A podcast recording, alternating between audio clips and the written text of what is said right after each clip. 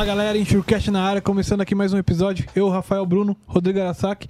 E hoje com a gente um, um- um especialista em atendimento de sinistro de aviação, Fernando Celestino. Muito obrigado por estar aqui conosco, cara. Muito obrigado. Eu que agradeço aí o convite para participar aí desse podcast que está sendo um sucesso. Tenho assistido aí, acompanhado. Valeu. Parabéns aí para vocês. Valeu mesmo. valeu Obrigado, mesmo. obrigado, Fernando. Obrigado por ter aceitado novamente. É, antes disso, vamos aos nossos patrocinadores. Bora lá. A Buoni é a empresa líder em tecnologias para gerenciamento de riscos no transporte rodoviário de cargas. Com soluções inteligentes e completas, a Buoni transforma as operações logísticas, tornando-as mais seguras, tecnológicas, ágeis, eficientes e eficientes. Conte com a Buoni Check, o serviço de cadastro e consulta de motoristas e veículos. Check ID, sistema de reconhecimento facial. Buonisat, monitoramento de veículos 24 horas. Bonitec, equipamentos de rastreamento e isca de carga. BeSafe, a solução prática para a prevenção de acidentes. E o Buonilog, solução para gerenciamento de- da frota e entregas mais eficientes. São 27 anos de experiências no mercado, mitigando riscos e protegendo as vidas nas estradas por meio da tecnologia. Buoni, tecnologia que aproxima. Obrigado. Se você é do ramo de seguro de transporte, certamente já ouviu falar da Moraes Veleda. Temos o prazer em tê-la como nossa patrocinador. Hoje, a MV é líder de mercado no gerenciamento de risco e prevenção de perdas, sempre utilizando as melhores tecnologias sem deixar de lado a humanização no atendimento e execução das suas atividades. A Moraes Veleda possui um software house pronta para desenvolver aplicativos personalizados para você ganhar tempo, reduzir custos e potencializar resultados. A Moraes Veleda vai muito além das soluções habituais, utilizando sua experiência de 23 anos para estar à frente das suas necessidades. Lá eles consideram que missão dada é missão cumprida. Obrigado, MV. Obrigado, Buoni. Obrigado, Fernando. Ah, vamos falar sobre... Ah, É, a gente... Boa, boa, boa. Deixando aqui mais uma indicação de livro, aí da editora Roncarate, que tem sido parceira nossa aqui. Obrigado. Planos de Saúde e Superior Tribunal de Justiça. Tá aqui um livro é, com bastante informação aí para vocês de, de plano de saúde. Eu acho que é um tema bem importante aí pra nós como pessoa, né? E vamos lá. Obrigado, pessoal. Ah, lembrando, galera, não deixe de se inscrever no canal, no nosso canal do YouTube, nas nossas redes sociais, no Instagram, LinkedIn, principalmente no YouTube. Dê aquele like nos vídeos. Estamos chegando aí a quase mil inscritos aí. Se Deus quiser, quando sair esse vídeo, já vai ter chego já, pá. Vai ter chego e aí com o Fernando aqui também vai ultrapassar os mil. E galera, obrigado de coração, aquela força lá. Deixe o joinha, compartilhem e vamos lá. Fernando, obrigado aí por ter citado nosso convite aí novamente, por ter é, tá aqui conosco. A gente queria saber um pouco mais, né, sobre você, sobre a empresa, a McLaren. Conte um pouco mais sobre a sua história. Legal. Mais uma vez, obrigado aí pelo convite. É um prazer estar aqui. E vou falar um pouquinho de mim, da minha história e depois eu sigo um pouco com a empresa. Boa. Tá. Vamos lá. É, meu nome é Fernando Celestrino, sou diretor é, geral aqui no Brasil da McLaren Aviation. Ah, minha história começou, era office boy na Caixa Econômica com 15 anos. Comecei a atender a empresa e nesse contato eu tive atendimento à Rolls-Royce, que era uma, uma das maiores fabricantes de motor de avião. Nessa gente, eu comecei a atendê-los. Quando eu saí de lá, eu consegui um emprego como estagiário na área comercial da Rolls-Royce. E ali eu comecei a fazer minha carreira na aeronáutica. Eu não esperava, foi assim de repente. E fui, crescendo, fui crescendo. Fiquei 11 anos lá na, na Rolls-Royce. E recebi o convite para trabalhar na McLaren, na época era Airclames, era uma empresa britânica. E aceitei o convite, fui, abracei o desafio, porque a princípio eu tinha conhecimento de motores, que era o, o trabalho da Rolls-Royce, né, o serviço. E então eu fui para a parte de sinistro aeronáutico, onde engloba aeronave, tudo, é, avião, helicóptero, é, motores. Então foi assim um aumentou muito o leque de conhecimento. Estou há 11 anos também na McLaren já. Em 2020 assumi a direção. Até 2020 era o regulador sênior e assumi a direção. A empresa ela conta com um time, é, um gerente de sinistros em Brasília, é, o brigadeiro Carlos Alberto. Ele foi chefe do CENIPA por dois anos. Trabalhou Legal. no CENIPA como investigador. É o maior investigador aí da, da história. Está há 30 anos também no mercado. Bacana. de investigação. Então, é o nosso time, é eu e ele. Eu, eu continuo, embora seja diretor, continuo fazendo as regulações. É, o meu foco é nas linhas aéreas, de atendimento de aviação executiva. E o brigadeiro ele fica mais na aviação geral, contando a parte de monomotor, bimotor, a parte de aviação agrícola. É o forte dele. Então, a gente atende aí, a gente tem essa demanda e a gente acaba dividindo dessa forma. Legal. Bacana. E, e- e- e o, que, que- o que, que é exatamente isso, Fernando? Essa parte da regulação? Como é que funciona no- É. na prática? A regulação, ela é o, nós somos os olhos da seguradora. Então, a seguradora ela contrata uma empresa de regulação terceira. Ela, é, no, no Brasil, é, é o 100% do mercado funciona dessa forma. Você chega nos Estados Unidos, você tem ainda uma parcela de seguradoras que tem um, algumas pessoas que fazem a regulação. Mas- é, tem algumas pessoas especialistas Da em seguradora. isso. Não, não é muito forte, mas existe. No Brasil, 100% é É, terceiro. É terceiro. Tem que ter uma especialização bem top, assim, né? Bem. É assim, você tem que ter um conhecimento. Então, assim, você tem que ter pessoas dedicadas nessa parte. O volume é grande, então você tem um corpo é, de trabalho dentro da seguradora pesa, além de que não- é, como você mexe com valores, o, existe a necessidade de ter uma imparcialidade. Então, nem da seguradora e nem do segurado e nem corretor. Então, a- o regulador é uma parte neutra, é como se fosse um mediador. Ele Sim. que vai analisar, vai fazer algumas discussões com o segurado, seguradora, e vai tentar facilitar e chegar num acordo e entregar a bola redonda para a seguradora e não ter discussão. Então, esse é, o, esse é o papel principal do regulador no- quando você tem um sinistro. E você foi muito a campo, né, ô Fernando, pelo que você está contando. Sim. E, e quão essa parte de ter trabalhado na Rolls Royce, por exemplo, te ajudou nisso? Olha, a experiência da Rolls Royce foi um- uma experiência muito boa para mim. Eu, eu cresci na via, eh, eu sou engenheiro mecânico, eh, formado pela FEI. Legal. E assim, tirando o ITA e algumas outras pequenas faculdades, são pequenos cursos que existem de aviação. Você não tem uma especialidade, a Mauá, a FEI, a USP. Você não tem aqui em São Paulo uma especialização em, em aeronáutica. Aham. Você vai ter o ITA, você vai ter a UFSCar, mas você não tem específico aqui em São Paulo. Então, o que me fez aumentar o conhecimento muito foi a Rolls Royce, porque na parte de motores, a- eu acabei conhecendo tudo ali dentro, fiz cursos pela empresa, viajei para fazer curso lá fora. Uhum. Então, você acaba adquirindo muita experiência que no dia a dia do sinistro eh, te ajuda muito a fazer uma regulação. Legal. Porque um dos maiores volumes de trabalho de regulação aeronáutica é motor. Você tem muita colisão de pássaro, ingestão de cascalho. Nossa. Então, assim, é, é muito. É, é um volume muito grande e demanda é, é muito alto. Então, a gente acaba... Isso, o meu conhecimento na Rolls fez com que eu crescesse dentro da empresa, conhecimento, especialista em motor. Você vê, né? Às vezes, quando você fala em sinistro de aviação, a primeira coisa que vem na cabeça é queda de aeronave, né? pra quem não é do, cara. do mercado. Eu- Então, tem muitas outras coisas que são sinistros Sim, também. eu brinco que quando eu come- eu recebi o convite para trabalhar, eu falei, bom, não tem quase acidente, não vai ter trabalho, eu vou ficar ali no oba-oba. E pelo contrário, eu com um mês de empresa, eu estava indo viajar para o Pará para fazer um atendimento de uma aeronave que tinha quebrado o trem de pouso na aterrissagem. Caramba. E acontece muito acidente, cara? Tem muita coisa, muito acidente que o problema é que assim a mídia ela vai jogar o Holofote onde Assim, é, é o maior, é catástrofe. linha aérea, é um acidente, por exemplo, ontem Ah. aconteceu a queda de um helicóptero aqui na zona norte de São Paulo.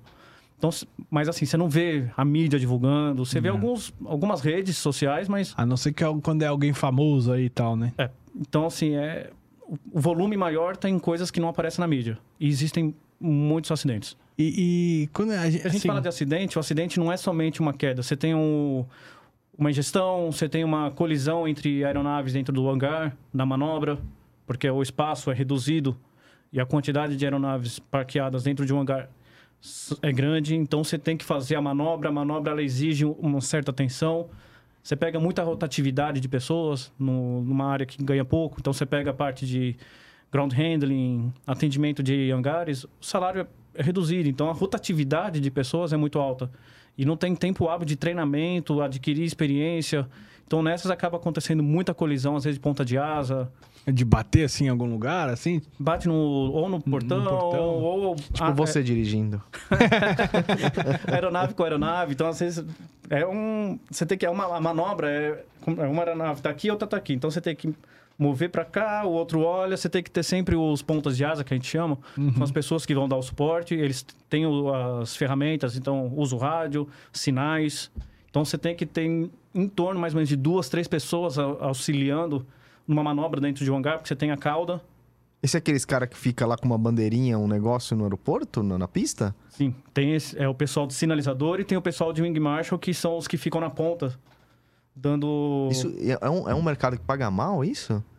É pouco, porque você pega empresas Caramba. terceiras. Ah. Você não pega a empresa... Por exemplo, a TAM, ela tinha. Hum, Aí algum, alguns aeroportos ainda mantém, mas a maioria, por exemplo, se for ver, terceirizado. é terceirizado. Então, a rotatividade é muito alta. A gente tem... O Brigadeiro ele faz muito serviço de prevenção de acidentes. Então, ele dá muito treinamento. O pessoal convida ele para fazer justamente passar um pouco da experiência, porque é, é a segurança de voo. Sim. Você acha Eu- que eu- isso, isso hoje é um problema hoje no, na aviação brasileira? É um dos problemas, assim, por... É um, é um, assim, é um potencial problema para ter um acidente. Assim, em campo, em solo. Um Aham. itens, né? Sim, Porque sim, sim, sim. uma Não, gama porque muito grande. é prejuízo pra todo mundo, né? Sim. Qualquer... Eu imagino que qualquer já, já veículo, qualquer raspagem num, num pilar já É, arregaça, quando a gente imagina fala um de avião. aeronáutico, tudo é, é caro. É caro, é. Um grande valor. Eu estou atendendo um que foi um atendimento de manobra de, de hangar. Você está falando em torno aí de 200 mil dólares. Caramba. Foi a troca do winglet, que é aquela ponta de asa que tem quando você olha na aeronave, que é aquela curva. Sim, É sim. um winglet para a aerodinâmica da, da aeronave. Então ela ajuda a reduzir combustível, toda essa. Foi a troca disso, o outro foi a troca do, do slet dianteiro da asa. Você está falando de 200 mil dólares. Nossa. Então, assim, tudo é muito caro. Caramba. Ô, Fernando, e quando acontece, tipo, isso? Aconteceu lá uma avaria. Como, como que você entra em jogo, assim? Bom, o, o atendimento começa com a seguradora nos contata. Uhum. É, fala, olha, hou- houve uma ocorrência, é, favor proceder com a regulação. Então, nesse momento, a gente pega o contato do segurado ou corretor, a gente entra em contato para pegar as primeiras informações. É, numa situação que a vítima, a gente trabalha em conjunto com os advogados, porque o, a pólice de casco, ela conta com a parte de casco em si e responsabilidade civil. Então, se tem vítima, alguma coisa, a gente, é, a gente trabalha junto com os advogados para dar suporte ao cliente, ao segurado, para atender não só a- os destroços ali ao, ao casco em si, mas também as famílias ou a questão da vítima em si para que é, é os- a- nós É. somos os olhos da seguradora. É. Isso, isso era uma curiosidade que eu tinha, porque assim, é, você pega um acidente aí qualquer de, de, de aviação, você tem ali o seguro da aeronave em si, do custo da aeronave, eventuais vítimas, né? Os seguros de vidas ou o seguro de RC, do, seja de quem foi o causador, é, é, eventual dano ambiental que pode ter nu- numa aviação. Você costuma ter mais de um regulador atendendo aquele evento, assim, de, de- a- cada um atendendo o seu, o seu ramo? Olha, depende, eh, vamos, vamos pegar um acidente de grande porte. Eu atendi um sinistro em 2012 no aeroporto de Viracopos. A aeronave, ela no pouso, ela quebrou o trem de pouso. Era uma aeronave cargueira, estava pesada. Gigante o avião. Era um MD-11, se eu não me engano. Três motores. Então, assim, a situação necessitou que nós, por exemplo, McLaren estivesse com dois reguladores ali dentro, em campo. Um para poder auxiliar o segurado na remoção da aeronave e um outro para pegar a documentação, conversar, fazer toda a parte paralela ao processo ah, braçal. Então, por exemplo, nesse caso, eu cheguei lá, olhei a aeronave, foi até engraçado que nessa situação o mídia sobe, chega É. rapidinho. E o proprietário da aeronave, a empresa em si, a hora que eu cheguei, não autorizou eu entrar. Achou que fosse da mídia. Entendi. Mandou embora, tive que era um sinistro lá de fora. Tive que ligar pro pessoal de Miami, solicitar que eles entrassem em contato com o pessoal aqui no Brasil para orientar, falar, olha, informa eles que eu sou da seguradora, tô aqui com os olhos da seguradora para dar suporte para eles. Então, eles receberam e a primeira coisa que a gente fez, por favor, é, faça a, a cobertura da o nome da empresa, matrícula da aeronave, para que a exposição seja menor. Uhum. Porque a mídia está ali em cima e, e, assim, atrapalha o processo de remoção de E uma é muito aeronave. especulativo, geralmente. Tem muita assim. especulação, é, o- ah, foi erro do piloto, ah, Sem saber o que... sem saber o que aconteceu. A gente fala que quando acontece um acidente, aparecem inúmeros especialistas. É. É, especialista de aviação, especialista, qualquer acidente. Começa a aparecer na televisão a pessoa explicando tudo o que aconteceu, sem saber. E na aviação, e acho que em qualquer sinistro, a gente sabe que o acidente não tem uma causa só. Uhum. Ele tem é, é fator humano, é Uma série de fatores, às vezes. meio ambiente, é, é diversos. Então, assim, a gente, a gente chega em campo, a gente... A primeira coisa que a gente faz é tentar entender o cenário. A gente olha toda a situação em volta. A gente tenta entender se teve, por exemplo, vazamento de combustível, como você disse, a parte ambiental. Porque se tiver uma- um vazamento de combustível, a gente tem que acionar rapidamente uma empresa para fazer análise de solo, análise de água, para averiguar se tem combustível, se tem a parte de óleo hidráulico, que é contaminante. Então a gente tem que estar atento a tudo. A gente olha parte, por exemplo, a aeronave está ali. Às vezes a, a área não tem proteção, então a gente tem que pedir para o segurado contratar uma empresa de segurança para que não para que possa evitar roubo de peça, roubo, acesso à aeronave. E se rouba muita peça da, da Porra, aeronave? coitado, o avião cai, Sim. às vezes e o... Não, é, existe gente para tudo. Existe gente- eu presenciei uma vez um, um acidente Caraca, de Só veículo. que faltava. Eu tava dirigindo, tava voltando da Embraer de um atendimento, tava na Rolls Royce ainda. E um carro na minha frente capotou. Na- rolou umas cinco vezes, começou a sair tudo da janela, quebrou. Aham. Assim, era uma estrada vicinal, não tinha ninguém. Ninguém. De repente começou a aparecer um monte de gente da agricultura. Era umas nove da noite. Começou a pegar garrafa de uísque, cerveja. As vítimas ali jogadas, ninguém tava preocupado, mas as... começou a pegar tudo. Então, assim, aviação é a mesma coisa. Caraca, velho. Eu não imaginava. Porque vai fazer Saque. o... É. É saco de peça, é... porque tá ali. Todo mundo vê aeronave, oxa, aeronave, é um... Aham. Então, tem que ter essa proteção também de... Essa preocupação. Porque o bem... Imagina que ele pode ter reparo. Então, assim, a- você não pode piorar a situação de, de como ela tá. Então, Uhum. a aeronave, houve a colisão, houve uma queda, alguma coisa, ela tem que ser removida do local na condição que ela tá e evitar maiores danos. Entendi. E, e pra prefeito de seguro e, e da regulação propriamente dita, é, se espera relatório final de CENIPA, alguma coisa assim, para uma eventual decisão de pagamento? Não, o relatório de CNIP ele não pode ser usado para fins judiciais. pra- ele, não- ele tem caráter de prevenção.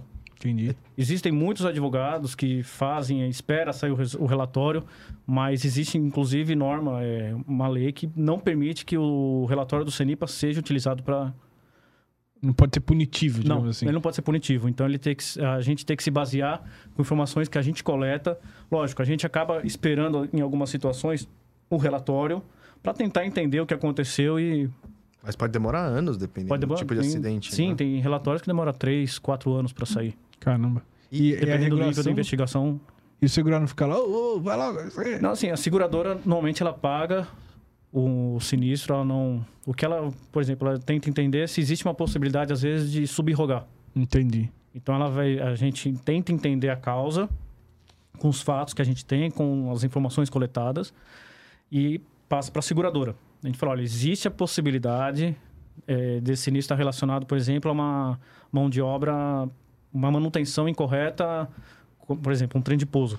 Ah, o trem de pouso foi reparado lá e foi feita uma solda errada, e devido a essa solda errada, ela fraturou, ela teve uma fadiga e veio a quebrar. Então, existe a possibilidade. Então, o que a seguradora faz? Ela entra, ela, normalmente ela espera sair o resultado do CENIPA só para Uhum. confirmar, Confirmar. mas aí ela entra com uma ação de, de regresso em cima da, da empresa e tenta recuperar parte do, do prejuízo que ela teve. E aí as empresas devem ter lá os seus RCs para brigar Sim. nessa, nessa Você situação. pega empresa. Se for empresa pequena, é um pouco complicado, porque eles, não, eles não têm um uma pólice de seguro. Tem, às vezes, uma pólice pequena, mas não para cobrir um, por exemplo, um acidente que você vai recuperar 3, 4 milhões. Então, é, acaba fazendo um acordo, tentar recuperar alguma coisa, mas grandes empresas, eles têm as apólices de RC e, e acaba, às vezes, trabalhando até em paralelo Entendi. com a gente. Entendi. Faz a, quando eles verem, analisam, vê que existe a possibilidade, já acionam o seguro deles e solicitam também a presença de um regulador para acompanhar. E eventuais sinistros, assim, que, sei lá, não sei se isso acontece muito também, o, o Celestino, mas de cair um avião ou alguma coisa do tipo, é, numa casa, que aquela casa, aquela, aquela família vai ficar por algum motivo sem moradia até que, até que se ajuste e tal. Existe um atendimento pra isso também? Existe, é na- aí você utiliza a pólice de RC. Tá. que são os advogados, eles vão estudar, entender o que aconteceu, analisar valores, estilo de vida, moradia, essas coisas, para poder, assim como aconteceu na TAM, como aconte- aconteceu também no passado, próximo ao Campo de Marte, Uhum. caiu em cima. Então, assim, existe a- o atendimento, mas é feito pela pólice de RC. Mas vocês fazem essa regulação também ou não? Então, a gente faz a parte de casco. Só Só do caso. casco. Somente o casco e, em paralelo, entre os advogados. Tá. E ali vocês se ajudam em alguns momentos, não? Normalmente, quando tem acionamento de IRC e casco, a gente faz um. Se eles precisam de algum suporte, alguma informação, por exemplo, a gente está em campo e precisa entender, por exemplo, ah, danificou quantas casas ou coisa do tipo, a gente dá esse suporte junto com, Entendi. com a- o operador. Entendi.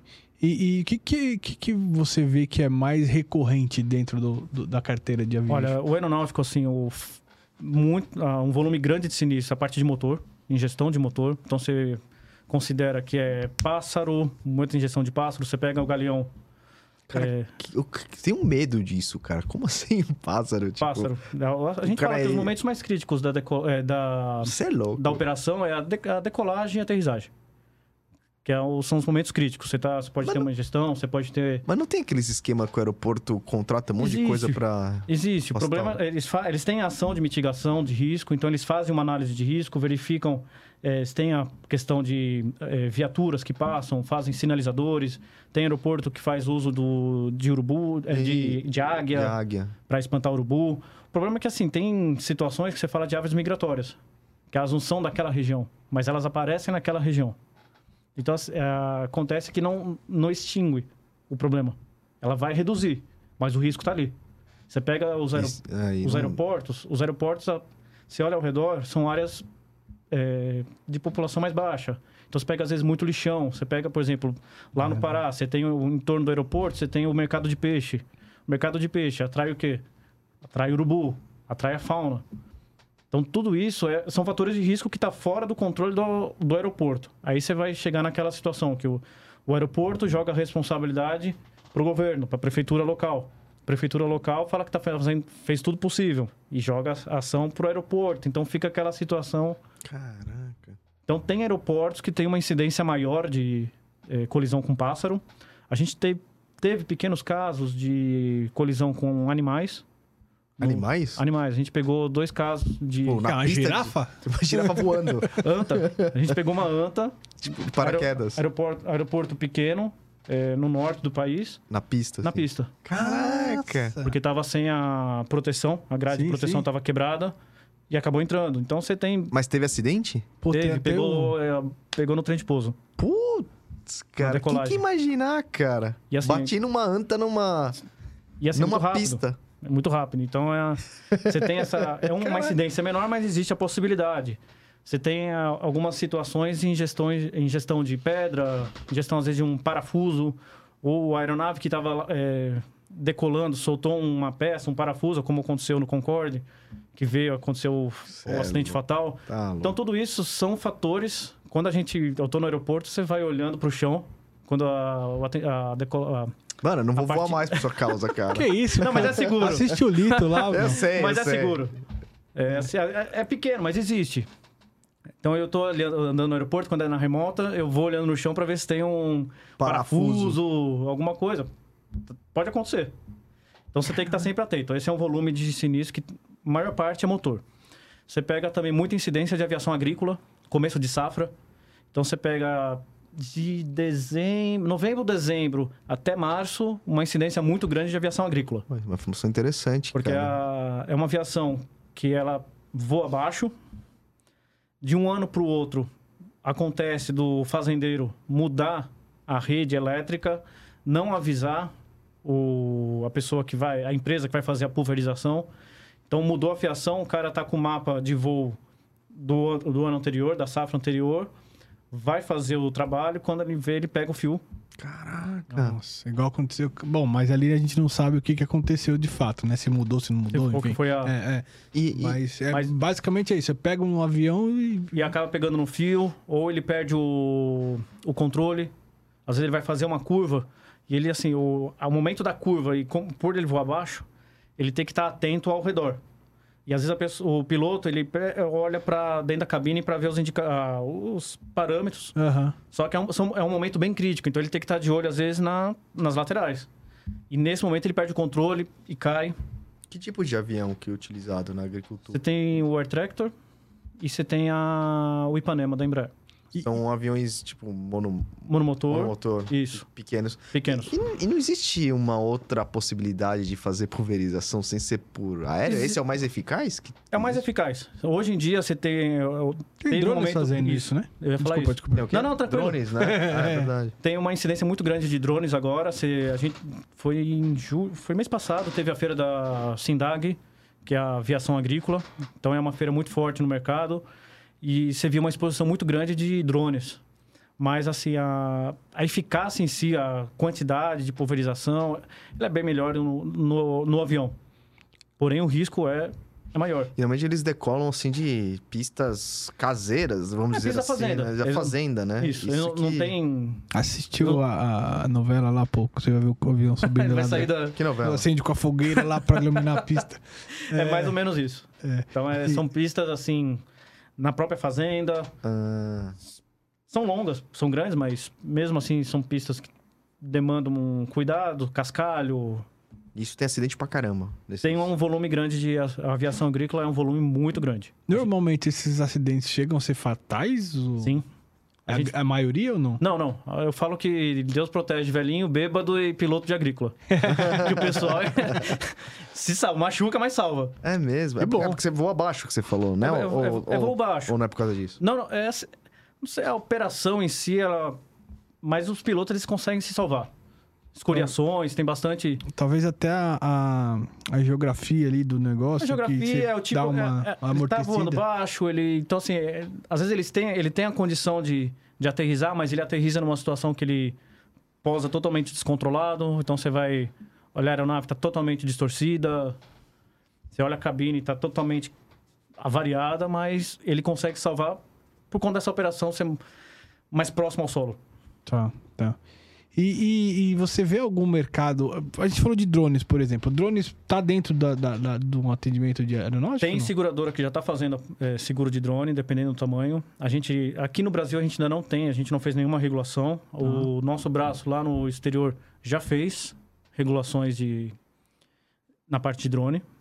O volume é pequeno, não tem, não é muito grande, mas existe a possibilidade da gente fazer aqui tranquilamente. É que o volume é pequeno e a quantidade de seguradoras ainda que fazem seguros de drone também não é alta.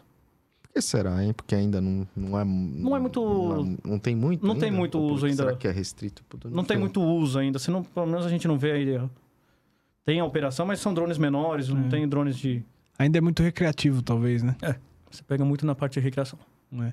E, e até nessa ponte de recreação, você vê hoje é, os, a- os acidentes, assim, tá mais focado, que nem você falou, do, do agrícola, né? Aí vindo pra parte comercial, veículos menores, relacionado à falta de manutenção, alguma coisa assim, não? Olha, existe fatores mecânicos. Então, assim, você pega, às vezes, um... A pessoa mon- montou na, assim, aquela... O excesso de conhecimento. A pessoa acha que tem muito conhecimento ou, ou confiança e acaba, às vezes, saindo alguma coisa fora do, do que era esperado. Acho que o erro humano ainda é, é maior, assim, Tem uma influência muito grande.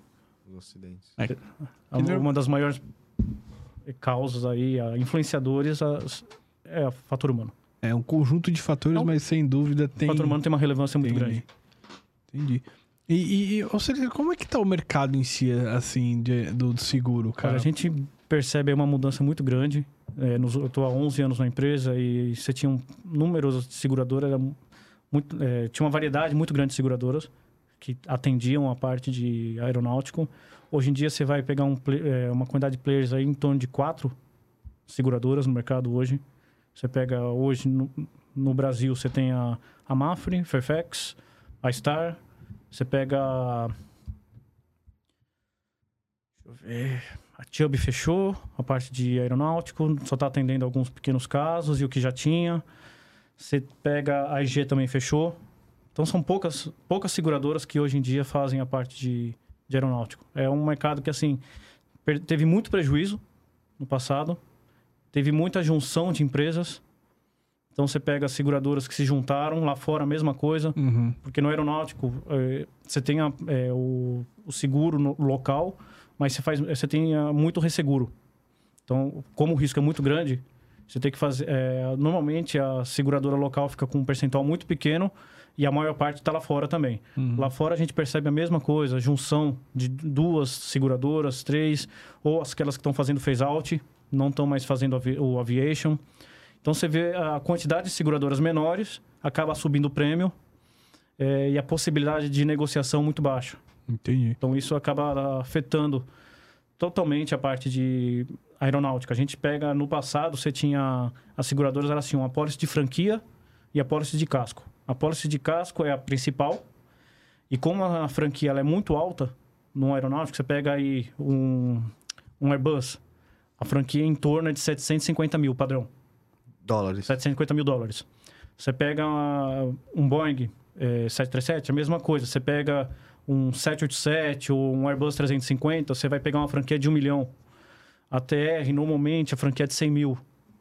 Então, assim, a franquia é alta para atingir e conseguir utilizar o, a, a policy. Então, o que, que ele- ah, eles faziam? Eles emitiam uma policy de franquia que ela reduzia, era uma redução da franquia. Então a gente fala, por exemplo, era 100 mil em um ATR, era 100 mil em excesso a 25, 75 em excesso a 25. Então o segurado ele tinha um, ele receberia da pólice de franquia em torno de 70, a- de 25 a 75 mil e de- acima de 100 mil receberia da pólice de casco. Só que o prêmio dessa, dessa pólice começou a aumentar muito Yeah. porque eles estavam tendo prejuízo.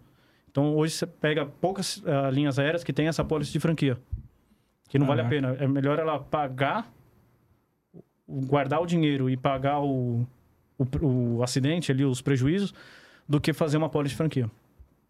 Por conta dessa redução de players, você não tem opções no mercado, então o prêmio tá caríssimo. Ô, ô, ô, Fernando, deixa eu perguntar uma coisa. Pô, interessante isso aí. Em relação, assim, ao nosso mercado, o mercado brasileiro de aviação, você falou que tem... E é verdade, se a gente tira a SUSEP, lá você vê poucas seguradoras atuando nesse, nesse nicho. É, mas é porque... Por, assim, por quê? É, é, é questão de sinistralidade é alta demais? É muito sinistro nessa área? Ou, ou é, são, sei lá, essas catástrofes que dão aí, que um avião grande que acaba afetando todo o mercado? Assim, se, se você falar de, de a parte de aviação, o, a, a segu- o seguro, ele não é. não- por exemplo, outro dia eu estava numa regulação onde o valor do, do prejuízo seria muito próximo à franquia. O segurado perguntou: vale a pena utilizar? Vai prejudicar meu risco? Prejudica, de certa forma, prejudica.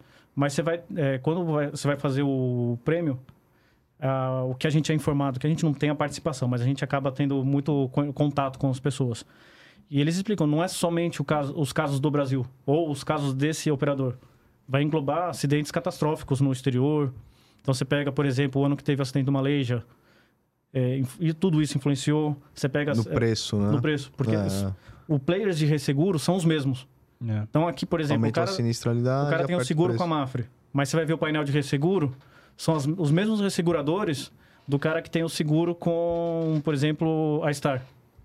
Então acaba preju- prejudica o mercado todo, não só aqui no Brasil, mas no mundo todo. Então tudo isso afeta.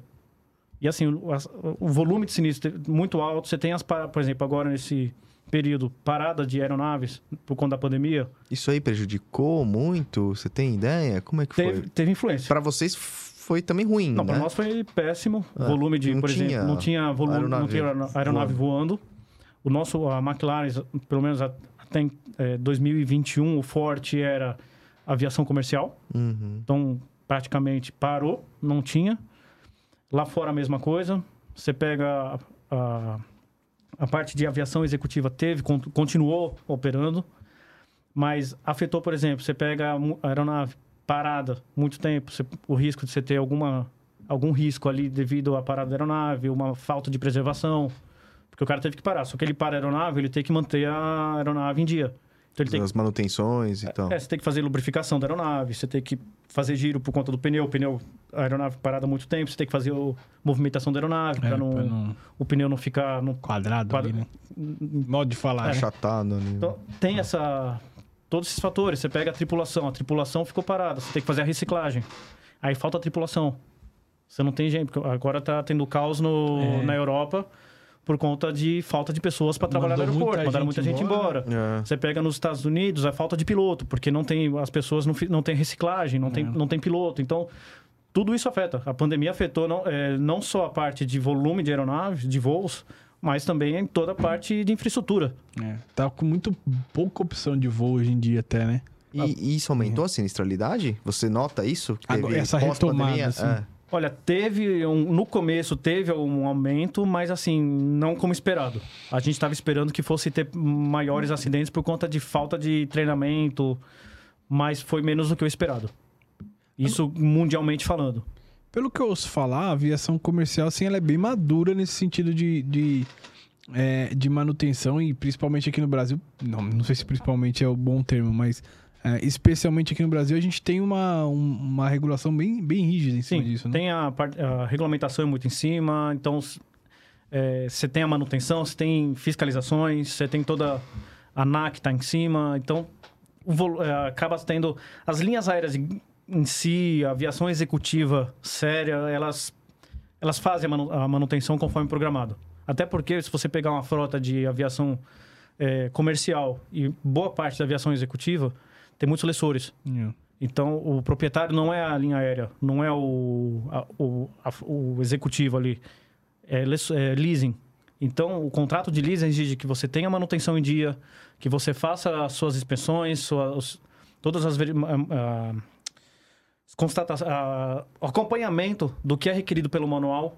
A gente tem essa área da empresa, eu fiz algumas, principalmente no ano 2014 para 2015, eu fiz um volume muito grande de inspeções para lessor. Então, eles con- contratam a empresa, a gente vai até, ah, por exemplo, offshore. A gente vai até o Rio, acompanha toda a frota do, desses helicópteros de grande porte, verifica o manual, verifica os padrões de revisão, vê se está de acordo com o manual, é- o que é esperado. Então, a gente faz todo esse acompanhamento. Então, a- além da fiscalização do órgão ANAC, que é o que regulamenta aqui no Brasil, você tem também os- a- as exigências dos lessores. Então, eles estão em cima. Entendi. E aí, é, é, é, eu, eu até ouço falar assim, que aqui você tem essa, essa exigência pesada assim na vida comercial e tal, mas aí a gente vê acidentes, por exemplo, com helicóptero, com aviões menores, como aquele caso do Boixá lá, que parece que tinha uma manutenção, tinha que trocar uma peça, ele foi lá, botou uma peça, só que depois tirou a peça que ele tinha botado pra iludibriar ali a, Acontece a muito. Você pega uma Nossa, aviação... cara. Assim, é, é triste, mas, por exemplo, você contrata uma empresa para fazer um, um táxi aéreo, um helicóptero. Ah, vou fazer um voo panorâmico. Você não chega, você não vai na empresa, vai verificar se a aeronave está regular, se o piloto tem tá com a certificação em dia. Você não, você não faz isso. Não, não faz, ninguém faz. Ninguém faz. Você não olha nem o taxista se o cara Você tem... não olha para ver se o cara tem, Tem habilitação? É, se tem história criminal, não- você não É, sabe. É, é, é. Então você contrata a empresa na, na, na- na boa fé de que ela também está agindo corretamente. Sim, perfeito. Só que acontece muitas vezes, por exemplo, tem é, muito helicóptero, avião pequeno, que o pessoal põe para táxi aéreo e não tem autorização. Então ela não tem permissão, as- a- o regulamento é diferente Uhum. pro, de um táxi aéreo para um avião particular. Mas não tem fiscalização? Tipo, tempos em tempos? Deixa eu ver essa empresa aqui. N- Nesse nível, não. Não? Não. Caraca. Então, assim, aco- acaba que onde acontece o acidente. Você pega, por exemplo, o helicóptero da noiva que veio a colidir. É, o, o piloto ele tem a noção, ele tem o conhecimento, ele sabe que ele não pode. Mas o problema é que, assim, a quantidade de gente hoje precisando de emprego é tão alta que as pessoas... o- a gente fala que é uma prostituição. Hum. O cara fala, ah, eu não vou fazer porque não tem, o tempo não tá bom, vai virar. O dono do helicóptero fala assim, tá bom, tem outro que faço. E aí o cara fala, ah, eu acho que dá. Na aviação a gente fala, não existe o acho. Ou dá ou não dá. E quem vai determinar isso é o piloto. O Até- piloto, ele tem a responsabilidade, enquanto o avião tá na mão dele, de falar, eu não vou. Existe um risco, eu não vou. Então, por exemplo, o da noiva, ele tinha percepção, você vê o vídeo, você vê que o, o tempo tá fechando, ele tinha que retornar e falar, olha, Qual que foi esse da noiva? o da noiva foi que ele saiu, se não me engano, Jundiaí. Não, foi, Ah, Cara, foi Carapicu, Carapicuíba, algum lugar daqui da... Ah, E foi pra... Tava indo pra levar a noiva pra, pro casamento. É. e caiu? E caiu. Ô, louco, com a noiva dentro? Com a noiva dentro, a a, noiva, o fotógrafa. irmão da O irmão noiva. da noiva. Que era uma surpresa pro noivo, inclusive. Uma surpresa dela pra ele. Saiu, isso aí foi muito noticiado na época. Faz o quê? Uns sete anos, mais até, né? Seis, sete anos. Vocês É. atenderam esse caso ou não? A gente foi até o local pra fazer o... a remoção dos destroços. Caralho. É, Eles chamaram só a gente pra fazer essa Tragédia. parte. É. Então, Não. assim, você tem, o, por exemplo, o caso da, da farmacêutica lá, da, do helicóptero que, ba- que bateu no morro com a, a mulher e o marido por conta também de mau tempo. Então, assim, você Não, tem que ter um não cuidado. tem, não acho, né? Por exemplo, para, é, você pega aquela re- região de Paraty, Ubatuba, onde Puta, isso, é, isso aí cai direto. é crítico, porque Puta, não ali é uma assim, região crítica. Me mexer do acidente. Muita gente vai para fazer o pouso em decks de piscina, em decks, eh, em heliponto caseiro ali na, dentro da sua casa. Então, é uma área de, de risco. É uma área que o tempo muda muito rápido, você tem a influência do mar. E, às vezes, quem está fazendo acompanhamento da chegada é o caseiro.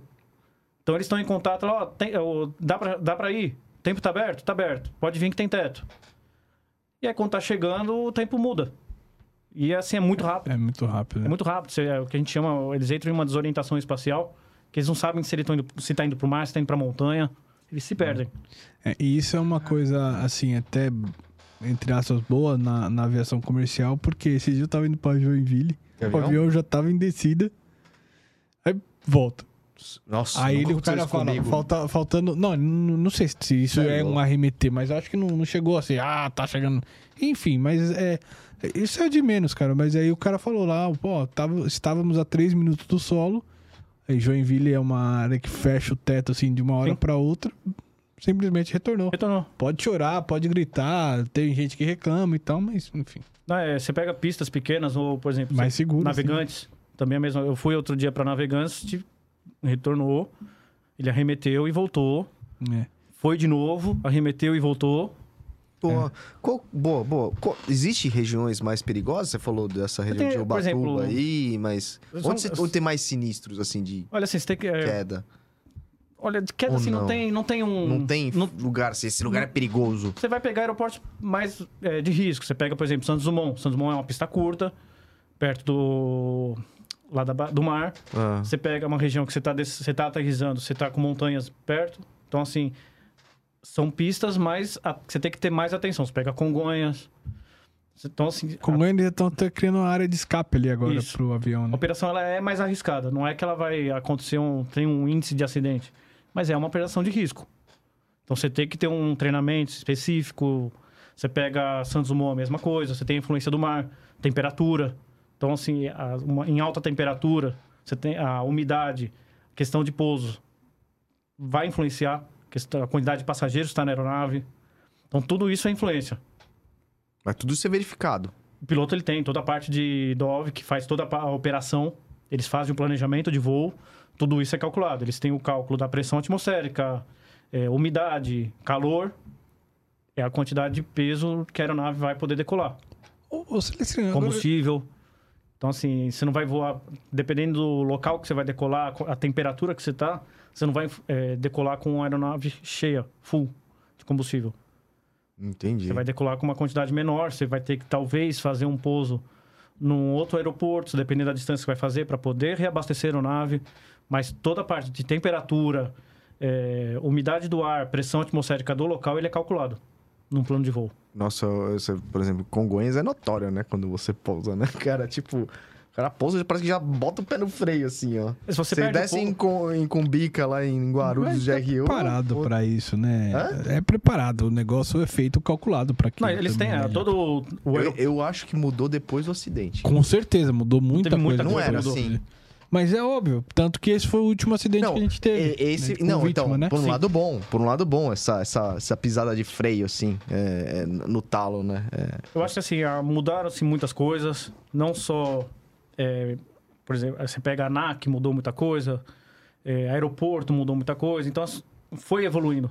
As coisas estão ah, cada vez mais é, trabalhadas, sendo mais é, reguladas, mais atenção para Mas eu tenho a impressão que os, os órgãos governamentais, eles só agem em acidentes grandes. Tá com medinho já de voar? Hã? Você tá com medinho de voar?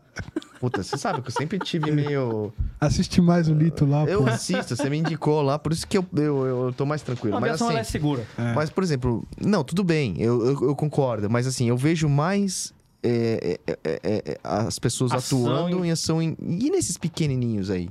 Eles atuam, Nesse avião pequeno, Por exemplo, helicóptero? eles vão pe- o CENIP, ele- eles não vão atender todos os acidentes.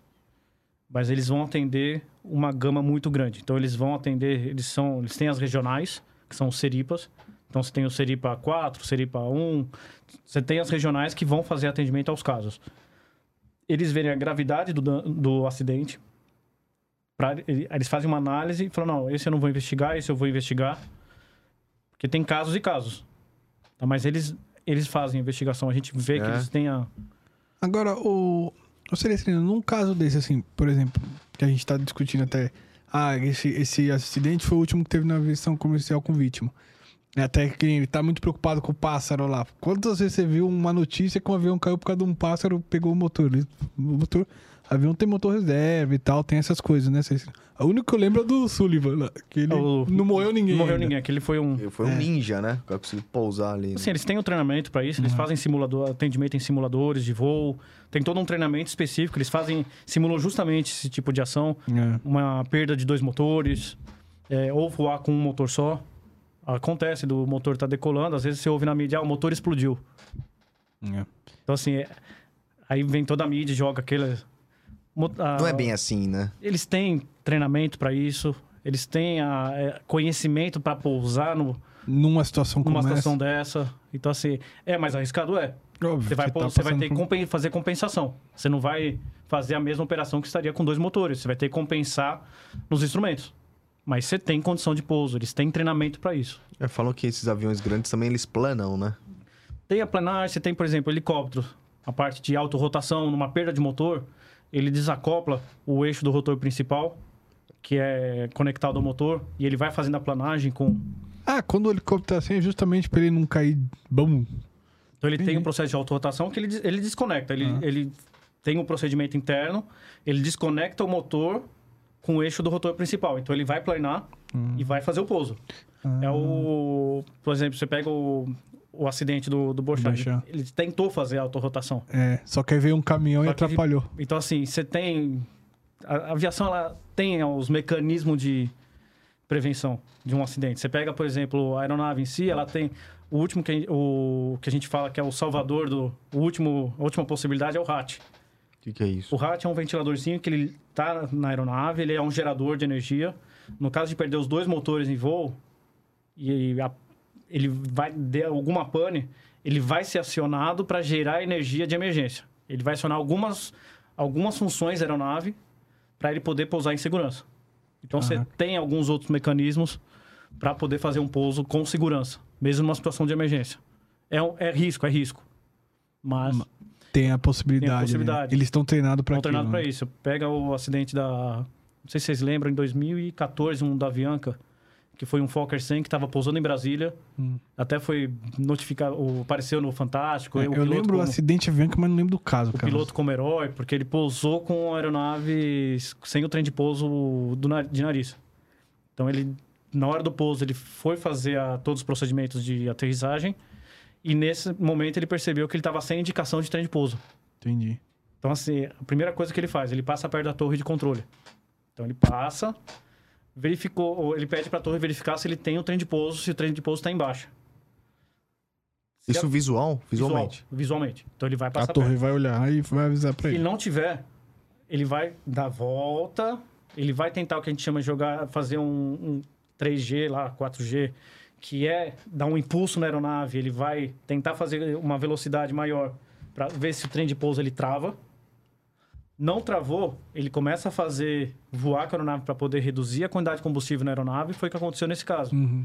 E antes do. é, é, ele faz a solicitação de atendimento de emergência, bombeiro, tudo, Sim. e faz o procedimento de pouso. Nesse caso, ele foi com o nariz da aeronave em alta para cima e ele foi aterrissando, aterrissando até chegar, pousou, ele foi ainda, ainda com o nariz para cima até ele ter uma velocidade menor e poder. Cara bom, hein?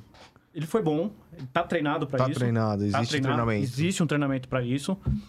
E nesse caso, por exemplo, específico, eu tava no telefone aguardando a aterrissagem. Você tava Ah, lá? você já, já tinha acionado Já você. tinha acionado, porque a gente tem que estar Aham. de prontidão. Então era a seguradora na sala de crise, junto Cara, com o imagina, nossa, sala de crise, cara. Então, todas as linhas aéreas têm uma sala de crise. Então, você imagina que é uma sala com 20 cadeiras. Cada um tem o seu posto. Mas as pessoas já estão ali ou, tipo, aconteceu alguma coisa, chama todo mundo? Vamos supor numa situação dessa que foi o da Avianca. Aham. Foi pre- é, já, já era previsto que ia ter um pouso de, de emergência. Hum, Então, já se chama as pessoas. Então, tem, tem segurador que vai participar da seguradora. E se o segurado quiser, ele pode solicitar que um representante da seguradora vá até o local. tá bom. para a sala de crise para dar o, o suporte. Regulador é a mesma coisa. Eles acionam a gente, a gente pode, por exemplo, eh, se eles precisarem, a gente pode ficar no local de prontidão esperando acontecer. Uhum. Ou, se, no, se num caso de ter acontecido, eles pedirem o suporte lá para poder tomar as decisões. Entendi. Então, vai uma pessoa para a sala de crise outra, ou para o operador e outra pessoa para atendimento em campo. Então, a gente, é, é previsto as linhas aéreas, por exemplo, o regulamento exige que seja feito um simulado. Então, é feito aleatoriamente. Eu estou aqui, pode tocar meu telefone, eu tenho que Cara, existe isso? Existe. Então eles fazem uma simulação, começa, aciona todos o- as- os players. Então vai o regulador, o regulador de IRC, é a seguradora. Então ele- é feito um simulado para falar, olha, é, estamos com um acidente que aconteceu no Galeão. O aeroporto está fechado. Então aí a gente, ah, o regulador fala, ó, estamos no ficamos à disposição no aguardo da confirmação da seguradora. A seguradora fala, estou de prontidão aguardando a aprovação dos resseguradores. Aí volta e fala, os resseguradores aprovaram. Aí o segurado fala, eu preciso de uma verba de, por exemplo, 100 mil em antecipado para poder fazer atendimento às vítimas. Você tem, é, quanto tempo você vai me pagar isso aí? Então tem todo um simulado. Regulador, quanto tempo você chega até o local? Ó, o aeroporto está fechado. Ah, vou ter que ir de carro? Então a gente faz toda a análise. É, fosse- é Caraca, uma simulação real. tudo isso, então, eu, eu, por exemplo, eu entro na internet e vou visualizar os voos que tem, qual, é- qual é o próximo voo saindo, qual horário que eu vou chegar.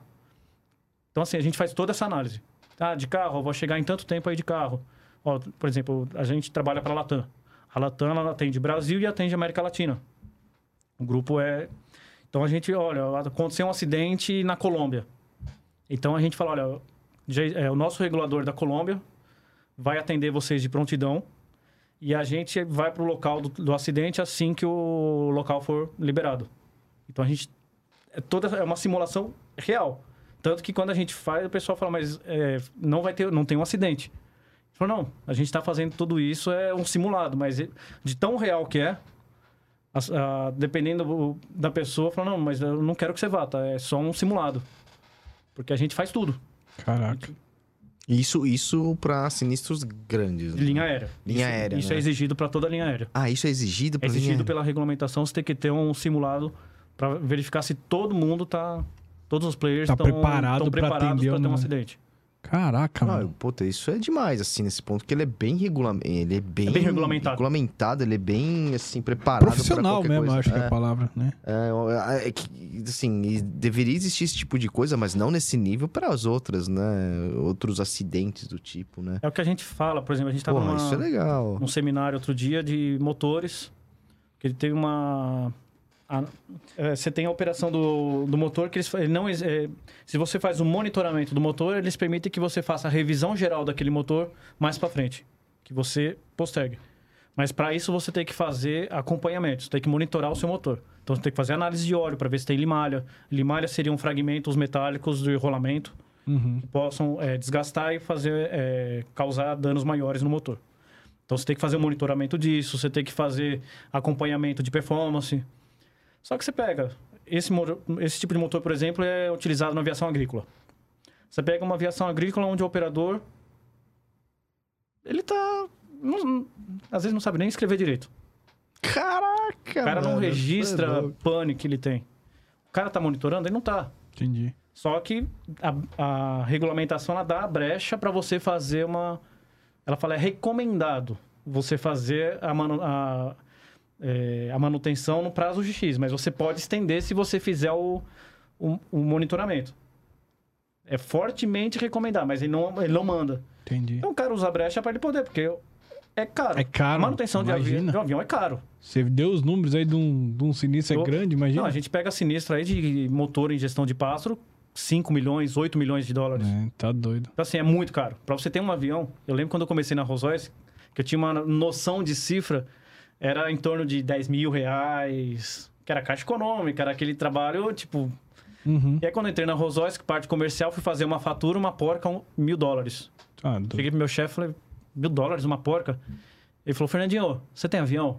Eu falei, não. Ele falou, quem tem sabe o custo que é. Fica tranquilo que é isso mesmo. É, E aviação, tudo é caro.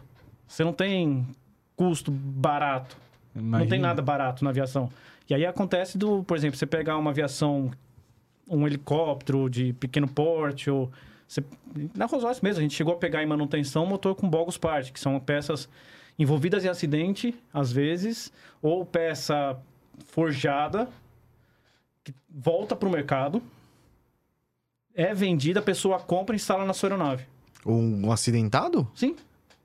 Você pega o maior fornecedor de bogus parts, você pega a Miami, você pega a China, você pega alguns mercados de aeronáutico que eles vendem peças. Assim, é, tipo, É confiável? não.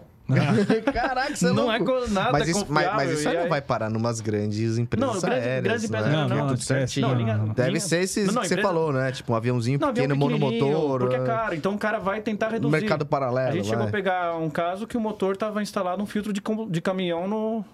Caramba, Um mano. filtro de óleo. Aí você fala, poxa, mas... Ah, não, mas cabe. Ô, Feliz, Então, assim, não tem... A aviação é cara, você tem que fazer... Você quer voar? Voa, mas voa certo. Direito, é. Então, assim, vai pagar. Você tem, você tem um custo para isso. E Por isso é caro, né? É caro. É, passagem de avião, É esse tipo de coisa. É, Faz jus, né? Então, assim, você, Tudo, a você manutenção. tem que ter um... pro cara que anda de helicóptero, que usa esses táxis aéreos e tal, não sei o quê, o que que você recomendaria pro cara tá mais tranquilo na hora de Ó, contratar? primeira coisa, verificar a aeronave que vai utilizar. Verifica a matrícula. Olha no... A gente chama... É o RAB. RAB... Você entra no site da ANAC, procura RAB, ou procura, joga no Google RAB, online. Vai ser, você vai ter um campo lá de eh, pesquisa, você joga a matrícula da aeronave. Então, por exemplo, Papa Romeo, Juliette Victor Mike. Você vai jo- jogar esse prefixo, ele vai aparecer a situação da aeronave. A aeronave está em dia, a aeronave ela é permitida para táxi aéreo. Se ela não for permitida para táxi aéreo, ela vai aparecer uma nota em vermelho embaixo. Aeronave não permitida para táxi aéreo. É, verificar a tripulação, se tem treinamento, se está hábil para fazer o, o voo. Empresa também? Empresa não, empresa, empresa de aviação comercial não tem esse risco. É. Ela é muito bem regulamentada. Mas, mas não, como não, a é eu- empresa de táxi aéreo, por exemplo. Você vai pesquisar a idoneidade da empresa Ah, de táxi tá. aéreo. Sim, sim. Então, assim, principal coisa é você ver matrícula da aeronave. Pesquisa também a empresa, se é uma empresa confiável. Você tem grandes empresas, você pega, por exemplo, aqui em São Paulo, você tem a Icon, que agora é a Voar. Voar você tem a, a TAM Executiva, você tem a Líder Táxi Aéreo. São empresas grandes, são empresas sérias. Você pega Campo de Marte, também tem algumas sérias, é, empresas grandes de renome. Então você tem que estar atento a isso. Não vai pegar qualquer pessoa, por exemplo, você vai para Capitólio, tem muito operador lá de helicóptero que faz aqueles voos panorâmicos que não tem permissão para fazer táxi aéreo. Ele não pode fazer aquela operação aeronave. Você acaba tendo muito acidente assim? Desses caras assim? A gente não tem muita incidência, pelo menos no nosso, os regulados pela nossa Claro, empresa. claro. Mas assim, é um risco. É. É um risco, porque assim, o cara. Imagina que o cara tem aeronave. É um custo, é uma despesa. Por mais que ele não voe, ele tem que pagar o hangar, que a aeronave está parada, tá lá. Tem que pagar o piloto, porque o piloto está ali à disposição dele.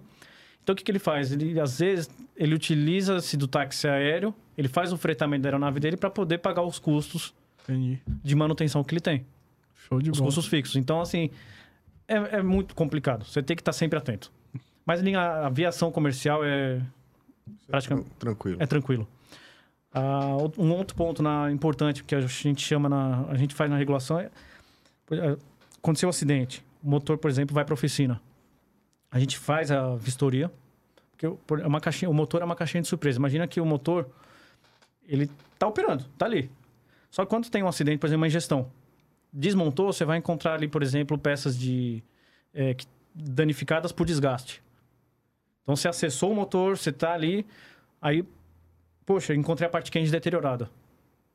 Aí o operador fala, poxa, mas eu não ia ter que trocar, meu, tava, meu motor estava operando normal.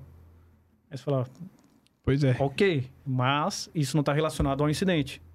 Então, a- o, a- o momento da vistoria é muito importante. Porque ali você vai entender o que está relacionado ao incidente e o que, que não está. E existe causas assim que acaba tendo é, motivos para declinar sinistro? Ah, a gente tem. Você pega, por exemplo, falha de manutenção, de. É nem de manutenção, mas às vezes uma falha de projeto gerou uma trinca. Que aquela, eh, aquela trinca ela foi eh, fadigando. Então, assim, a policy ela não cobre danos progressivos. Então, vamos supor que você teve uma batida de pássaro.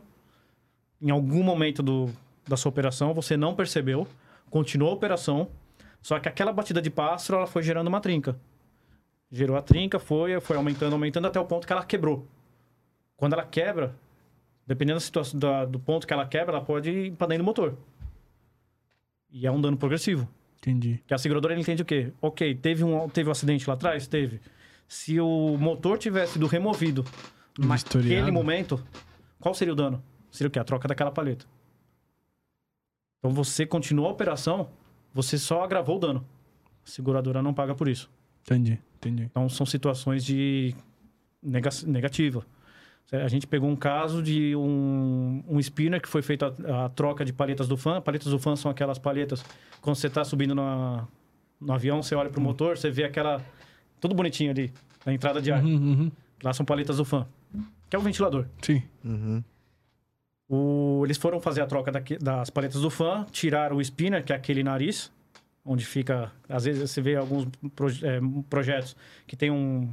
Como se fosse um, um, um, um, cir- um circunferencial, um espiral branco. É, eles foram fazer a troca daquilo, pegaram uma chave de fenda, começaram a forçar. Forçaram, tiraram, instalaram de volta, só que aquilo gerou uma trinca. E toda trinca, ela Nossa. indica, ela é com a- o esforço, ela só a, probabilidade dela fadigar e quebrar por inteiro é muito grande, porque ela é um iniciador de quebra. Então você tá ali, você vai forçando, forçando, forçando, chega uma hora que ela quebra. E foi o que aconteceu, ele quebrou o pedaço segmento do, desse spinner foi para dentro do motor, danificou o paleta do fan, compressor, que é a parte interna. Foi negado. Foi um montante ali em torno de 3 milhões de dólares que não o, opera, o operador teve que arcar com essa despesa. E teve, uma- teve um acidente e caiu isso aí? Não chegou a cair, mas ele foi o motor ele apagou em voo, Apagou em voo. apagou em voo. Caralho. Então assim, são situações que você tem que estar atento. Eu peguei um outro um caso que o motor deu é, aceleração, uma overspeed que a gente chama. Aí você vai olhar o, o, o problema como um todo, aí você pede. O regulador ele faz o quê? Ele pede toda a documentação. Quando foi a última manutenção, me passa os registros da última manutenção. Como foi a, houve uma investigação interna? Houve, ah, foi um, ah, um componente foi instalado erroneamente. Tá, mas então me manda, me manda a ficha de, de tarefas. Aí você vai ver lá o mecânico tem que carimbar e o inspetor tem que carimbar. Tarefa seguinte: verificar se está montado corretamente. O mecânico carimbou e o inspetor carimbou. Aí você fala, tá, mas aconteceu de estar montado incorreto e ninguém percebeu e carimbou? E a gente sabe, é, o pessoal às vezes, ah, daí que eu assino. E não vai ver.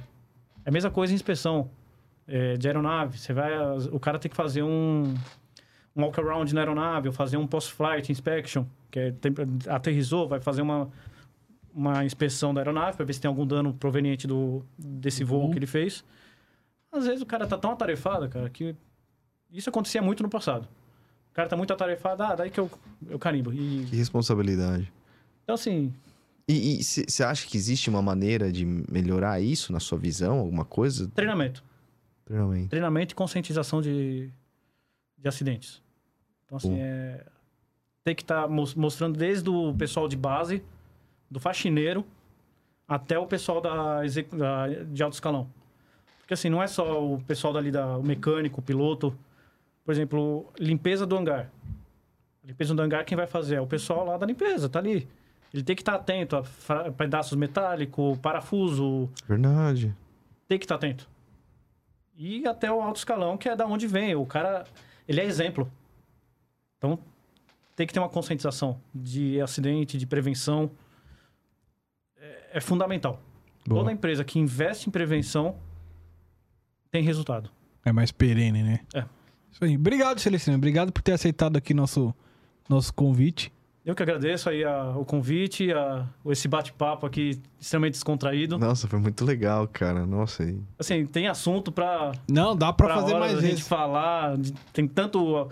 Eu falo que a regulação de sinistro ela é tão ampla É. que se aborda diversos campos, não só a, aero- a operação de acidente, mas você tem a parte de angaragem, você tem diversos segmentos que daria pra É gente verdade. contar aqui em horas. É isso aí. Não, e vamos marcar mais. É. Próximo atrás do Brigadeiro lá também. Pode deixar, vai ser um E prazer trazê-lo para cá é e a verdade. gente É verdade. fazer alguns casos. Ele investigou o acidente do Fokker 100 da TAM, que caiu no, Olha só. Caramba. em. Congonhas. Ah, Ele investigou também um acidente lá da Air France, que, Caraca. que veio Aquele cair. que saiu do Rio? Isso. É, que foi ali no Norde- Nordeste. Isso, né? ele que fez Sim, essa investigação. Ele fez a investigação do, do Fokker 100, inclusive aparece no Discovery, Caraca. falando sobre o acidente. Então ele tem bastante também história para contar. Boa. Vamos, vamos fazer uma parte 2, pô. E passou muito rápido, esse- porque foi um bate-papo É. sensacional e eu. eu- Nossa, juro, eu, tô meio assustado. E mas- assim, pode continuar Não, voando. não, não tem isso já. Eu brinco, a minha irmã ela tem, ela tem fobia de É? voar. Minha irmã tem fobia. é que louco. cara. Ela, assim, um mês antes ela já tá em nervoso. Você voa? Eu não piloto. Não, não. Você voa, você pega voos. Tranquilamente, durmo na. E ele antes atende de... sinistro. O cara que atende Não, eu sinistro. durmo voa, antes dele sair do. Então, ele, ele toma uma injeção de morfina, Eu, sei eu lá, e do apaga meu e... trabalho. E assim, eu confio na É. operação. E eu falo, pô, eu não posso falar do meu trabalho pra minha irmã. Boa. eu não Ah, falo. verdade. E às vezes ela pergunta: o que aconteceu? Eu falo: ó, nada. Boa. Mas assim, é seguro. Pode Boa. voar, não tem. Boa. É assim, é saber onde você tá voando. É. Você não vai pegar o Zezinho Como da esquina qualquer pra... coisa, né? Como Na vida, coisa. né? Você vai. Tem, tem que saber o que você tá comprando, o que você É. tá né, contratando. Sim. É isso aí. Isso aí. Pô, Fernandão, puta, cara, show de bola, cara. Obrigado aí pela, novamente aí pela, pelo bate-papo. Eu Liga- tô Pode à disposição para qualquer uma outra oportunidade para falar um pouco mais, trazer casos aí Legal. atendidos aí. um- Boa. Acho que até vale a pena a gente fazer alguns casos antigos assim e falar. É, a- É, é, um é, mostrar até aqui na TV, É, né, cara? é, E, pode fazer. Galera, vocês vê o que vocês acham aí, deixem-nos um comentário aí que vocês querem, se é legal isso ou não, pô. A gente Boa. tem pra- na empresa, a gente até 2017 para 18 a gente fez. A gente fazia um curso da, da empresa lá no exterior, em Miami. Os reguladores, eles faziam... Os dois primeiros dias eram apresentações de como é uma regulação, quais são os pontos importantes, todos os fatores, é, entendimento de apólice, de cláusula. Porque a gente, como regulador, a gente não tem que ter o conhecimento full da apólice. Mas tem determinados itens que a gente tem que ter noção. Por exemplo, uma VN76, que é uma cobertura especial da apólice para recuperação, remoção dos destroços. A seguradora vai pagar, então a gente já tem que prever Uhum. todo atendimento, auxiliar o segurado, porque vai ter o custo. Sim. E a seguradora é responsável. Você faz o serviço de remoção ou você paga pelo serviço? A gente auxilia. Tá.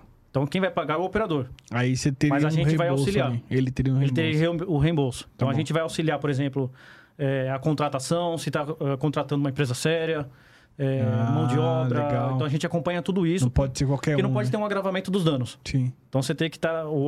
a remoção da aeronave tem que acontecer na condição que ela está e manter naquela condição. Então você tem que ficar atento a isso. A gente teve um caso que eu tive que parar o pessoal na operação, na remoção, porque eles estavam quase de- derrubando a aeronave de novo. Nossa. Você é louco. E assim, você pega eu novinho, eu tinha. Isso foi em 2016, tinha 32 anos. Você pega um novinho, mandando num cara de 60 anos, o cara trabalha no aeroporto há anos. Eu Falei, eu vou ouvir esse novinho? É. Só que a gente tem experiência do que a gente já fez no passado. Então a gente- eu tive que dar. Eu gritei pro cara, falei, meu, para que a aeronave vai cair. Aí o cara, a aeronave tava, tipo, o caminhão tava aqui, servindo de trem de pouso, a aeronave já tava aqui assim, caindo. Aí parou a operação, foi lentamente, foi com cuidado, a aeronave conseguiu sair Entendi. sem danos maiores. Mas você tem que estar atento e você, te- você que vai olhar para ver se o cara tá fazendo certo. Uhum, uhum. Você, você tem que estar ali acompanhando. Nós somos os olhos da seguradora. Então, tudo isso é um- são fatores que muito importantes numa regulação. Legal. Então, é o que a gente faz. É o, é o nosso trabalho aí do, do dia a dia. É isso aí. E você vê a importância, né, Japa, de ter aí é, pessoas responsáveis ali na ponta. É Obrigado. Celestrino. E galera, lembrando, o Surecast é um projeto pessoal meu e do Rodrigo. Tudo que a gente fala aqui não tem nada a ver com as empresas que a gente trabalha ou eventualmente tenha trabalhado. Tamo combinado? É isso aí, galera. Muito obrigado aí. Não esqueça de se inscrever, dar aquele like. Boa, vamos lá. É isso aí. Valeu, Grande abraço. E até a próxima, pessoal. Obrigado Valeu. aí. Falou. Um abraço.